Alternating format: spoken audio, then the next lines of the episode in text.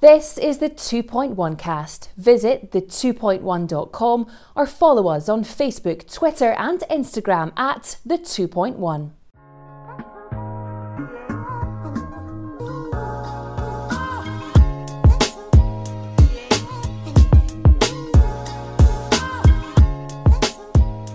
Hello and welcome back to the 2.1 cast. I say welcome back because we've been away for a while.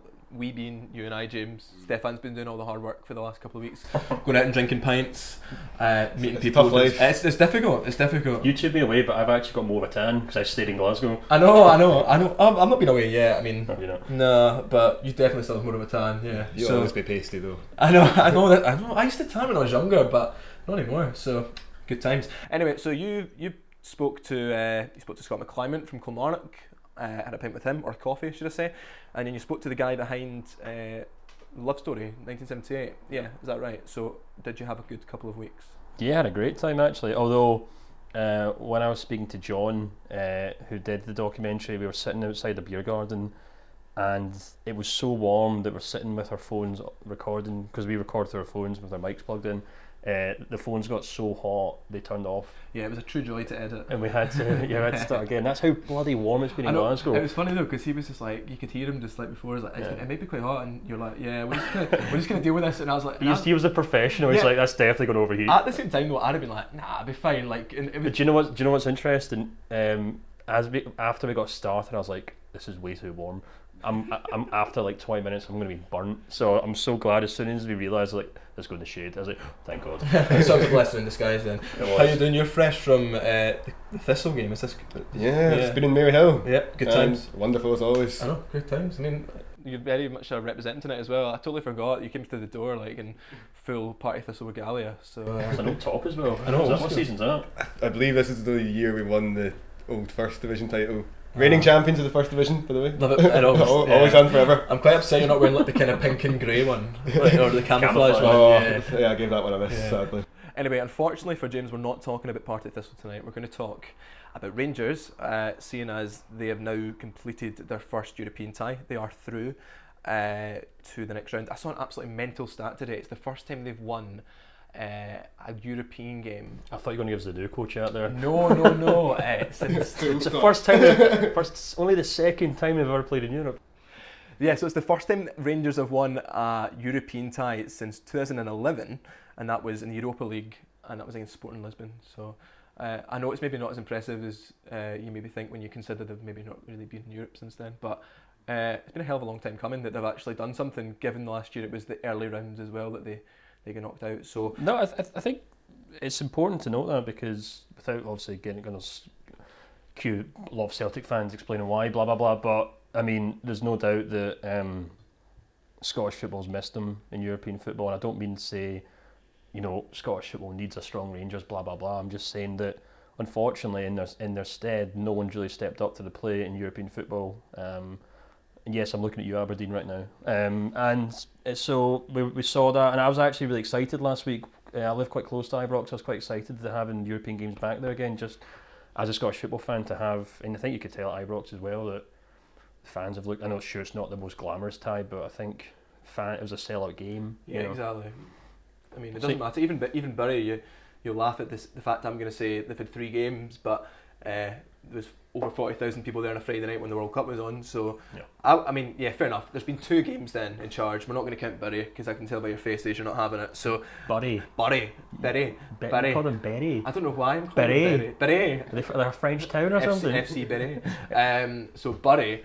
Uh, we're not counting that then. We'll count. We'll count the two Scoopy games. And the only reason I was Well, if you watched the Bury game, so you got me seeing it now. Um, you can tell us I if I only, I, only watched the Bury game because, well, bits and bobs of it because I was just really interested to see if they lined up the same as they would Mhm. in the European tie, and they mostly did. Okay. Um, that was the only reason, not because it, we're going to take anything from the performance or anything like that. Uh, but yeah, what what do we make of Gerrard Gerrard Rangers in these first couple of outings? Uh, I mean, I think obviously it's just it's only two competitive games, so there's only so much you can take from it, and I think um, most of the key talking points uh, kind of revolve around ideas that Gerrard has uh, that won't really be fully fleshed out until the season gets going. Um, over the two European games, I think we've seen there's maybe like two or three talking points I think are quite interesting. I think first one is Flanagan at left back, um, which I think's divided fans. Um, you know, I, I, I said I wasn't convinced by it, and then I got kind of debating it with some Rangers fans on Twitter, and they said, look, if if he turns into like a no nonsense kind of Sasa Papac figure, fine. And I was like, you know what? That's that's that's a fair point because of if there's anything Rangers needed last season, it was a no nonsense fullback who actually stuck in and just stood alongside the centre backs when Tavernier went roaming.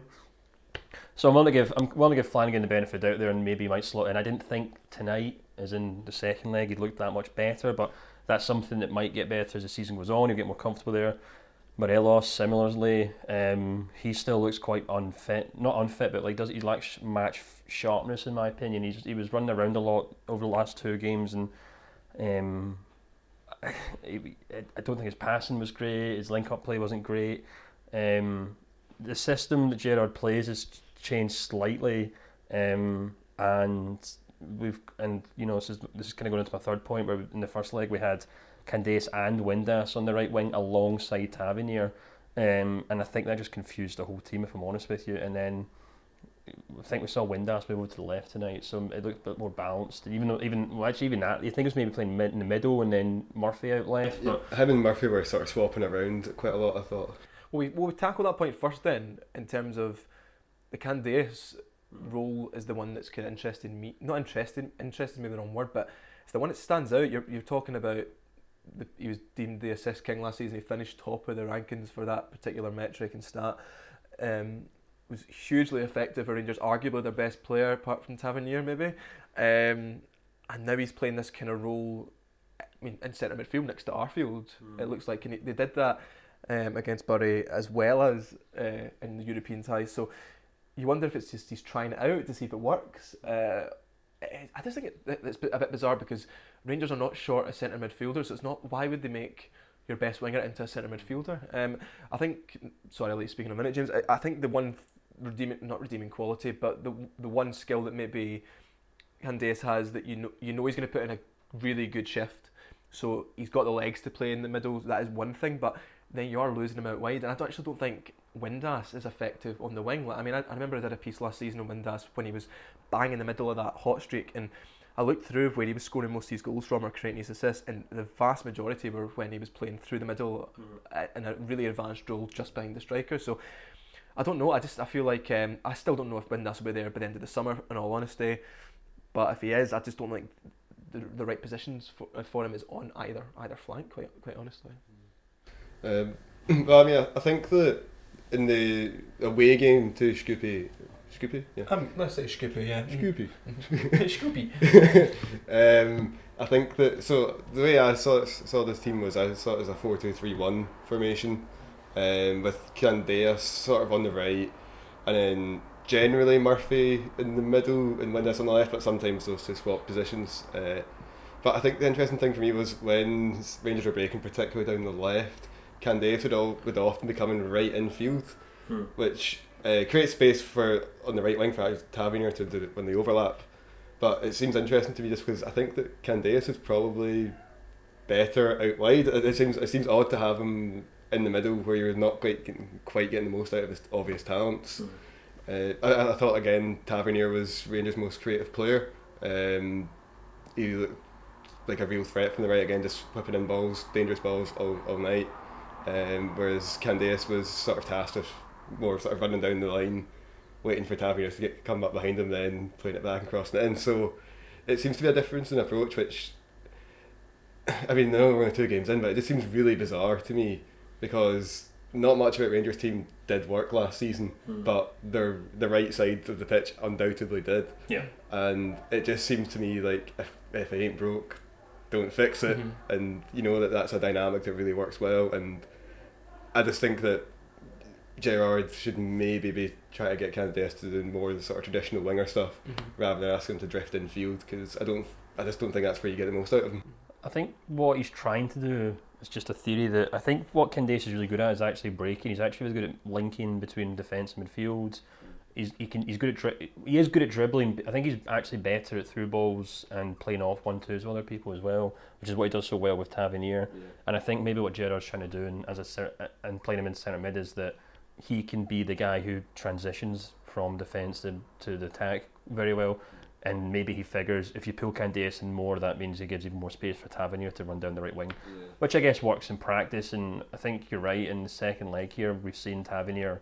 You're right. He was probably. I didn't think much actually worked for Rangers that well actually in this game. I thought um, if it wasn't for actually a couple of good saves from McGregor, it could be a really tight match actually. And again, it was Tavernier run down the wing, putting in crosses and stuff. He put a cross in. In fact, was it him? I think, but maybe it was, maybe it was Candeias put a cross in for Murphy. But you're right. It does seem to be that um, things haven't really clicked yet. And again, that's fine. But Yeah.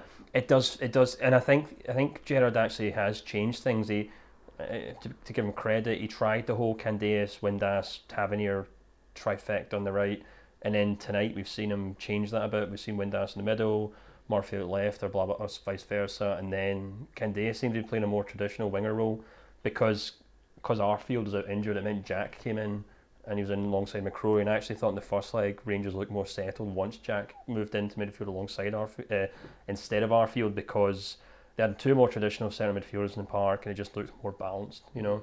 Um, and I think it's quite interesting as well. A kind of minor point to kind of move away from slightly, just that um, Gerrard was actually very vocal about the fact that the, his predecessor actually in regards to McCrorie, and he says, you know, it actually hampered his development by anyone who thought he was a centre back. Pretty scathing, isn't it? Because like everyone, everyone was led to believe that was his first position as a centre back. But I could have swore one of us wrote an article saying he was better as a centre. no, we did. But, that, but the thing we? is, like, I think it was when he was brought in. Yeah. We wouldn't have been the wiser when he was No, of course. thrown in, and it wasn't even like am I right in saying he was thrown in at like a Old firm. an old firm game as well. Old so firm, yeah. Um, so we, we would have never known until like he played that. It was an Aberdeen game at Ibrox, and it was the whole McInnes saga was going on, and he was a revelation. Um, and then since then he's looked he's looked brilliant. But um, I guess the other one we need to focus on is uh, Morelos. Hmm. Um, when we maybe get it later, let's talk about it later. Sorry, when we focus more on recruitment, but. I think you're right. I mean, sharpness to an extent. I think the disappointing thing maybe for Morelos in these two games has been when he's not scoring, he's always contributing, and he's always got many strings to his bow. Whether that's uh, link up play, whether that's holding the ball up. Um, he's strong. He's always a pest, but he's not even really been doing much of that. Um, and it's it's only really shown up. The, the, and Gerrard was pretty vocal. We were watching the interview, uh, post match interview before he came, Stefan.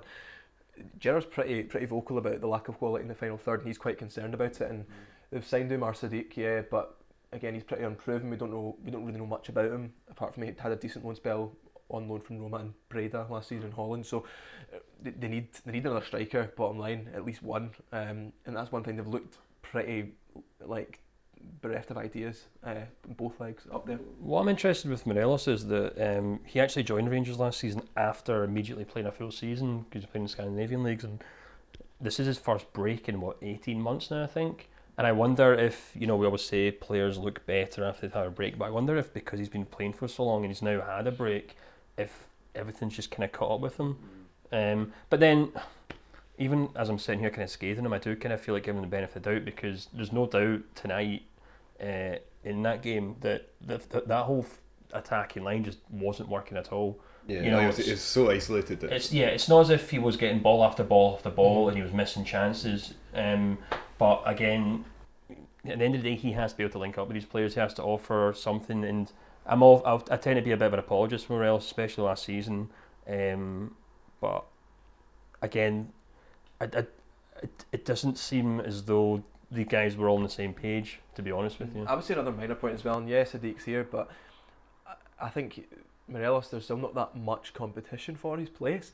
So I think he knows ninety percent of the time he's going to be starting. Uh, and before Umar Sadiq came here, that was hundred percent of the time. So you don't know whether if, uh, with with that new signing it, it might make a difference. It might, as you say, it might just be that kind of thing where things need to gel. He's not he's not had amazing service. It's not like as you say he's been on the the end of lots of things and missed them. He's he's had a tough couple of um, tough couple of games. Oh my god, why can't I speak?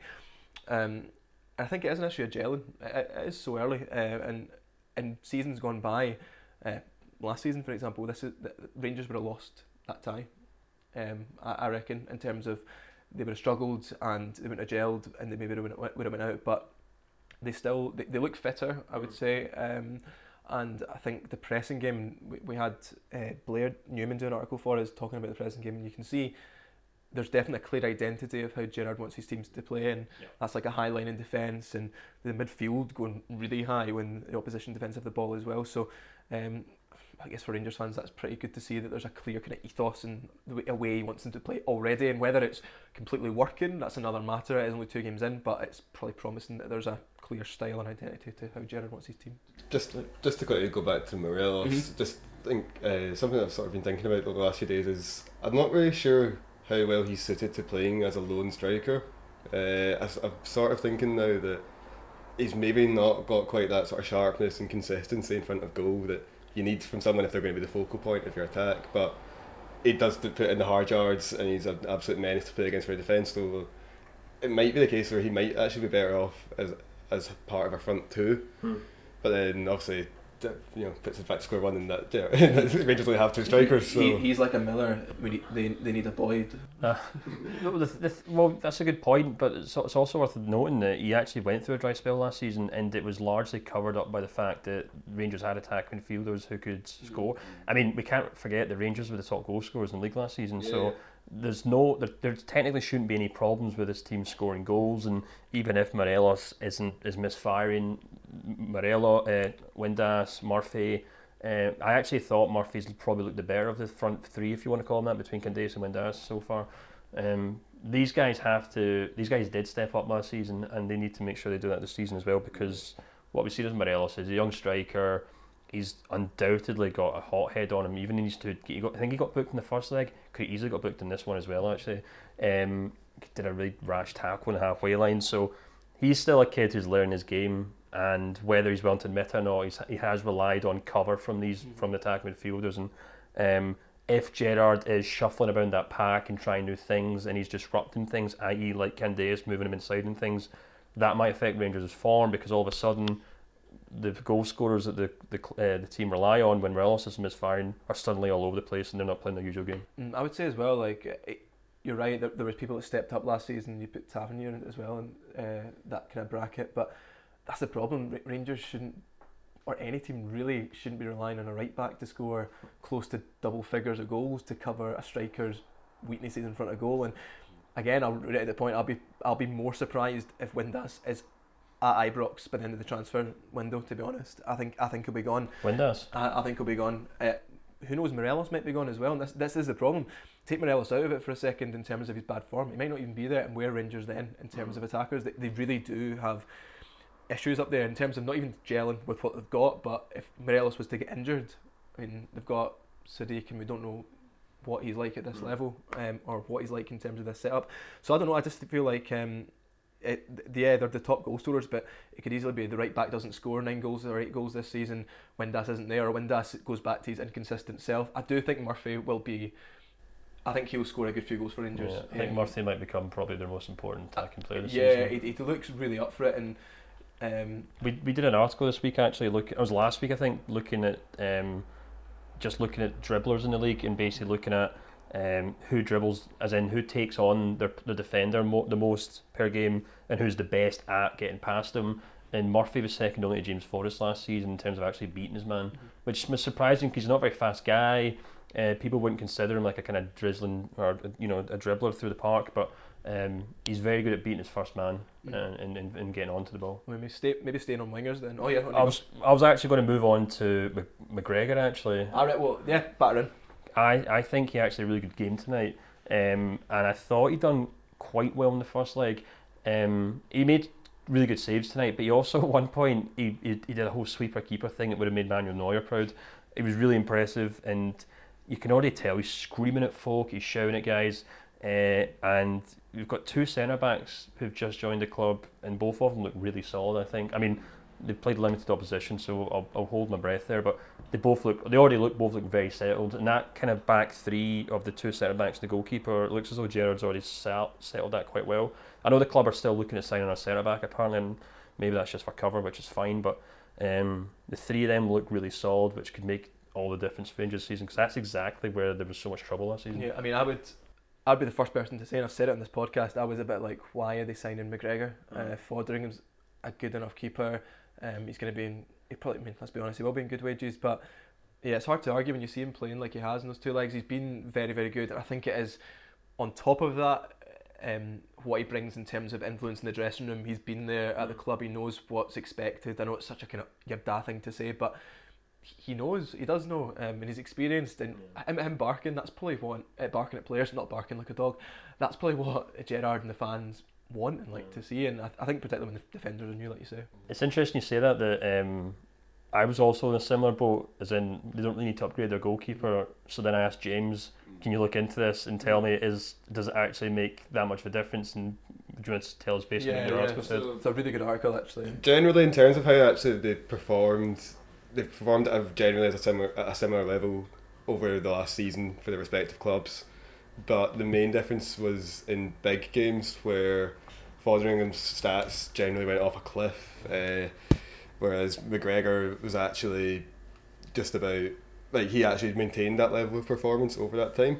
Uh, so I think that uh, this is a perfect example of that. It's a big game. You know, it's, it's a sort of game where you know Rangers could easily be giving away soft goals. I mean, obviously that's exactly what happened this game this time last Mhm. season, and you know, I, I was again I was one of the first people to say why on earth they signed McGregor, what a waste of money, and it's for, for games like that when you can see actually his, his leadership, as you say, Stefan, on the pitch, and then also just those extra little moments of quality, like uh, there was that chance with maybe five minutes to go at the end. Hmm. Uh, you know, the, the great save, yeah. one on one, McGregor comes off his line, like it looked for all the world like it was going to be a goal, Hmm. and if that goes in, all of a sudden one goal, and then Yeah. anything can happen. Squeaky bum time. So no, I, I think So- he's so- been very good. So basically, um, Foderingham and him play to a similar level, but McGregor outperforms in the big games. Yeah, yeah, yeah. clutch those clutch moments, I suppose Yeah. you could say. But That's it.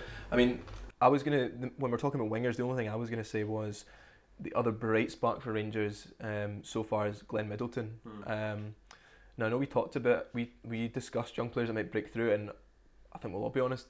No point did Glenn Middleton even cross our minds or or was on the radar at all because he's not done anything for the Rangers first team before Gerrard came in, and um, he's looked excellent. I mean, in that first leg, uh, he made such a difference when he came on. He's only 18, but he's already physically built for this level and to play in a kind of physical team. So I think I think he'll be an important player for Rangers this season as well, particularly if they don't get reinforcements in the attacking third by the end of the transfer window. I think he'll have a big part to play.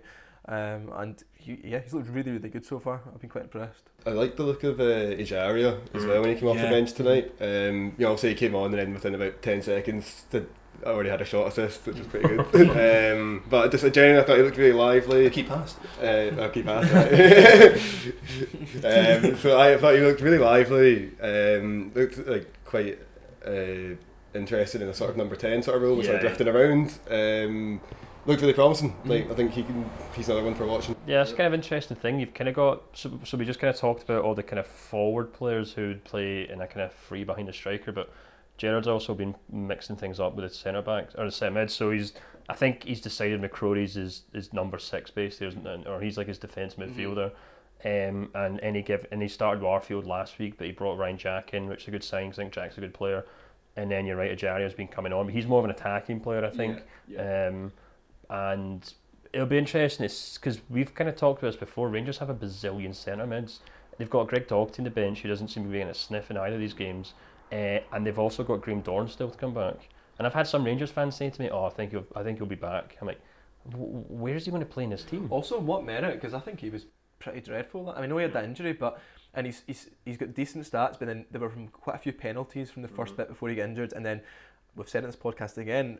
You, uh, we, we could say as many times as we want Rangers shouldn't define themselves by Celtic at this point in time but unfortunately if you don't perform against Celtic as a Rangers player and vice versa that's a, your character or you as a player it's going to going to define you to a certain extent in the fans eyes and Just ask Andy Halliday. well that's exactly yeah Who actually came on tonight? He did actually have Yeah, a surprise. did wasn't did not see that coming. um, but th- I think what's quite interesting as well, I, I wrote something on Ejaria when when he joined, and I was just I was so it was before Holt and some other players left, but I was a bit confused. I was like, I was just like, is that a kind of damning indictment of the midfielders that Rangers already have? And I think for like the likes of Dorrans and, and Holt at the time, it, it is. But I still think Docherty's got a role to play. I think what's quite interesting is we're describing describing them all there. I think they're all different. So in, in terms of you look at Jack Ejaria, Arfield, Dorrans, McCrorie, maybe, maybe McCrorie and Jack have got some similarities, but Ejaria is definitely different than any of them. He's more of a kind of luxury player who um, is maybe a bit more technically gifted. He Whether reminds me a wee bit of Rogic actually. yeah, th- yeah, that's it. I mean, he is, a totally luxury player, and whether that translates and whether it can be anywhere near as effective for Rogic Mm. for Rangers uh, is another For matter. Rogic. Yeah, for Rogic for Rangers, as Rogic for Rangers uh, is another matter entirely. But yeah, I mean, I, I'm I was actually pleasantly surprised how he's been so far. But I guess then what what to talk about final? Well, say final. Look, a bit more time, but. In terms of recruitment, it looks like he's done quite a good job then.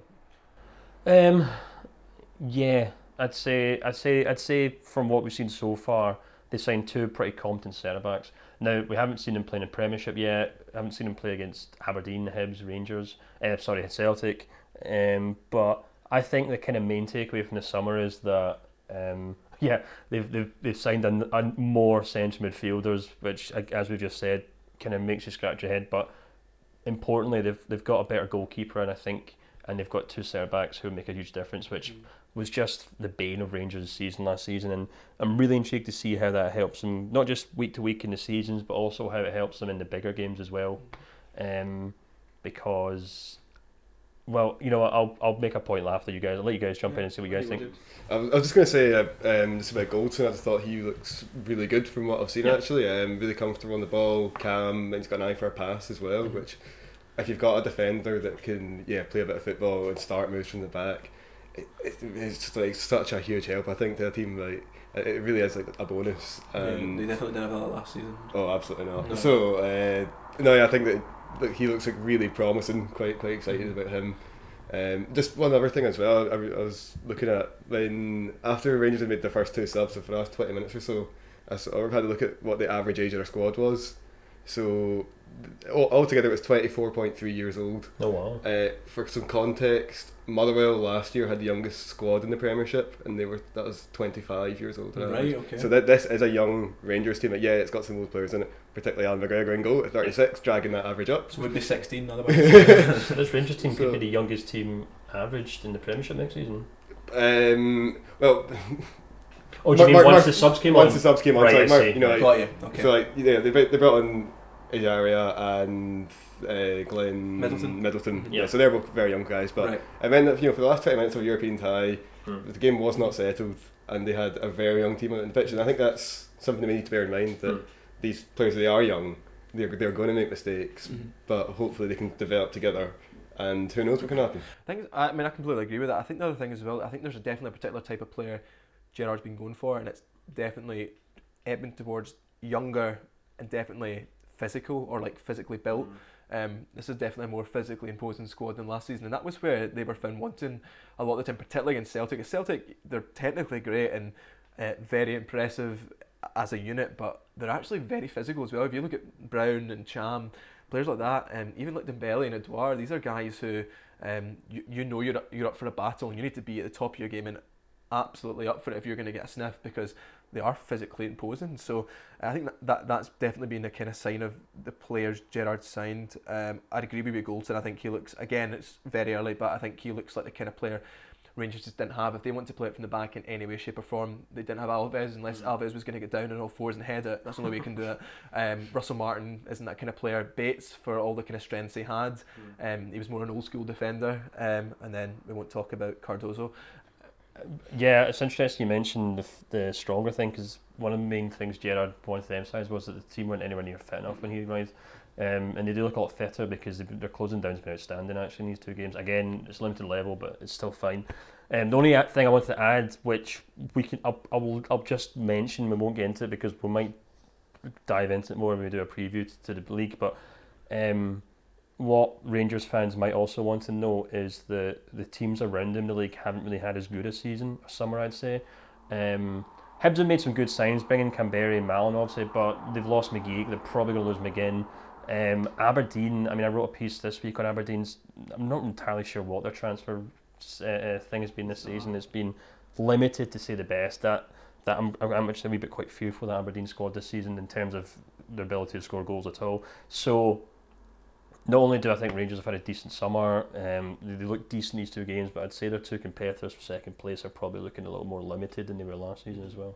I think Hibs, like you wrote something how it seemed like such an obvious thing how good a signing Kamberi was, but if there was any doubts, and again, yeah, it was Runavík from the Faroe Islands, but he he just Mm. looks like he's going to be huge for them, and there's going to be clubs sniffing about in January for him if he keeps playing like that, un, uh, undoubtedly.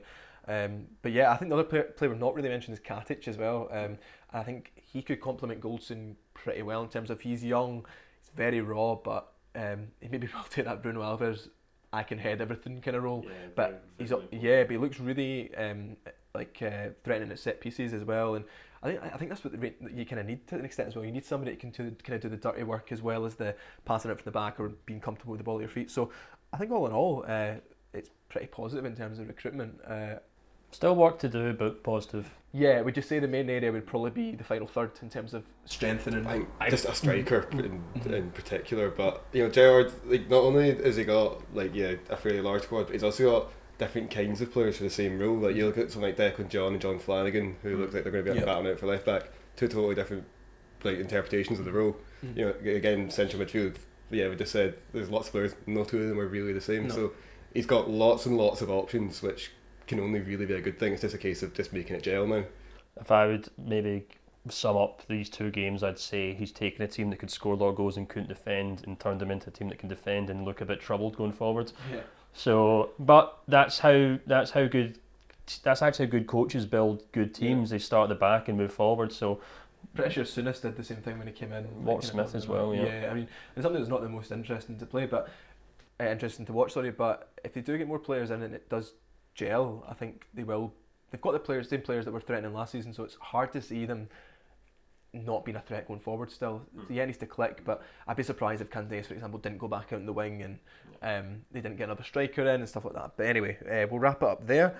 Uh, just quickly, what we usually do, we'll give you a shout out about what's going to be in the site this week or what's already in the site. So, uh, Blair Newman, he did an analysis on the first leg of this European tie.